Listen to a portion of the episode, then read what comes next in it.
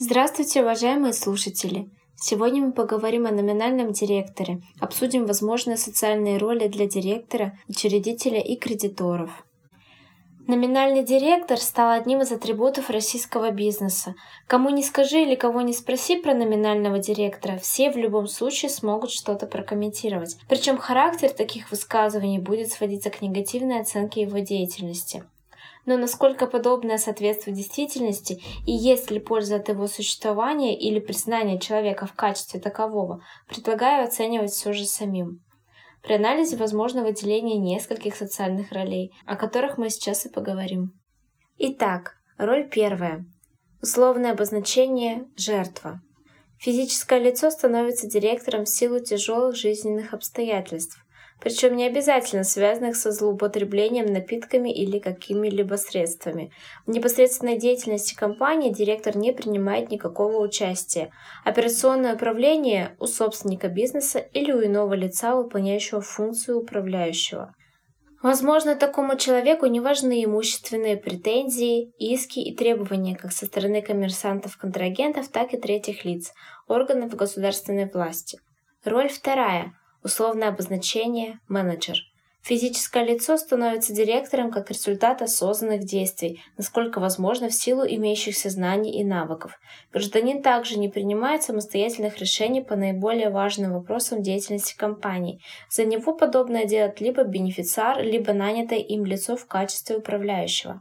Помимо прочего, менеджер может участвовать в различных встречах, переговорах и ассоциативно в глазах контрагентов компании воспринимается как лицо, принимающее решения.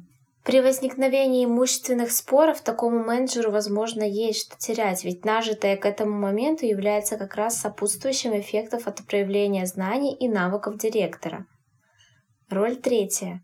Условное обозначение «явный бенефициар» – Физическое лицо формально юридически обладающее долей в капитале самой компании, из-за личных психологических, профессиональных или иных причин непосредственно вовлеченное в процесс деятельности компании.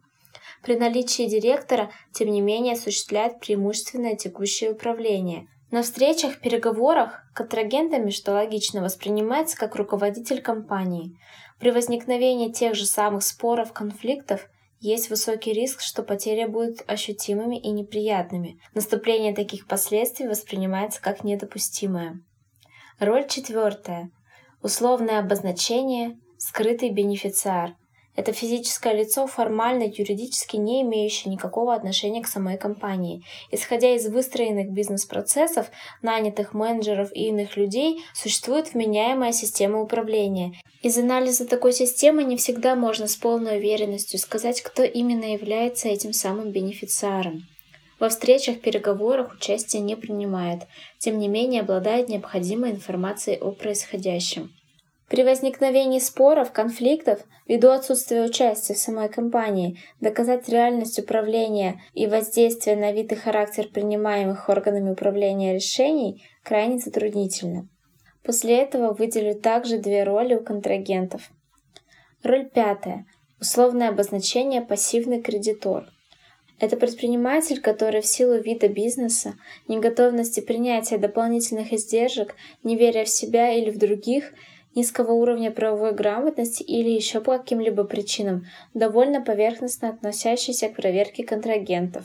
При возникновении споров, конфликтов, пассивный кредитор отказывается от процедур привлечения к ответственности компаний или их бенефициаров. Слова банкротство и субсидиарная ответственность либо неизвестны, либо просто пугают неизвестными параметрами, которые могут привести к банкротству самого пассивного кредитора. Ну и, наконец, роль шестая – Условное обозначение «активный кредитор». Предприниматель активный, многое знает, а может еще большего не знает, но не боится пробовать, действовать, получать и забирать свое. При возникновении споров, конфликтов и оценки рисков, затрат и последствий, скорее всего, принимает решение довести дело и до банкротства компании должника, а если вне банкротства есть инструменты привлечения к субсидиарной ответственности не только номинального директора, но и скрытого бенефициара, то обязательно пользуются ими.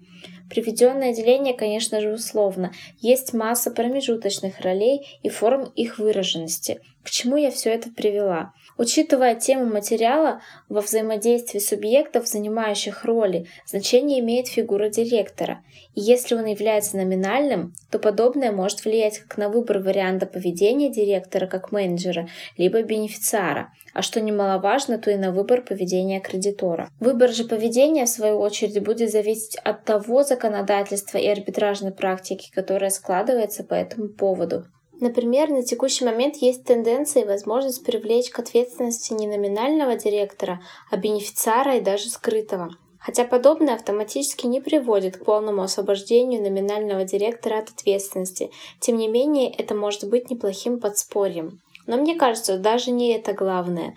В ситуации, если кредитор знает, что директор номинальный, то он может изначально собирать необходимую информацию и документы, которые бы однозначно указывали на реальность хоть явного, хоть скрытого бенефициара. Соответственно, именно у него окажется больше возможностей в споре, конфликте, чем у бенефициара, но узнает ли об этом бенефициар, используя номинального директора до возникновения конфликта, остается вопросом.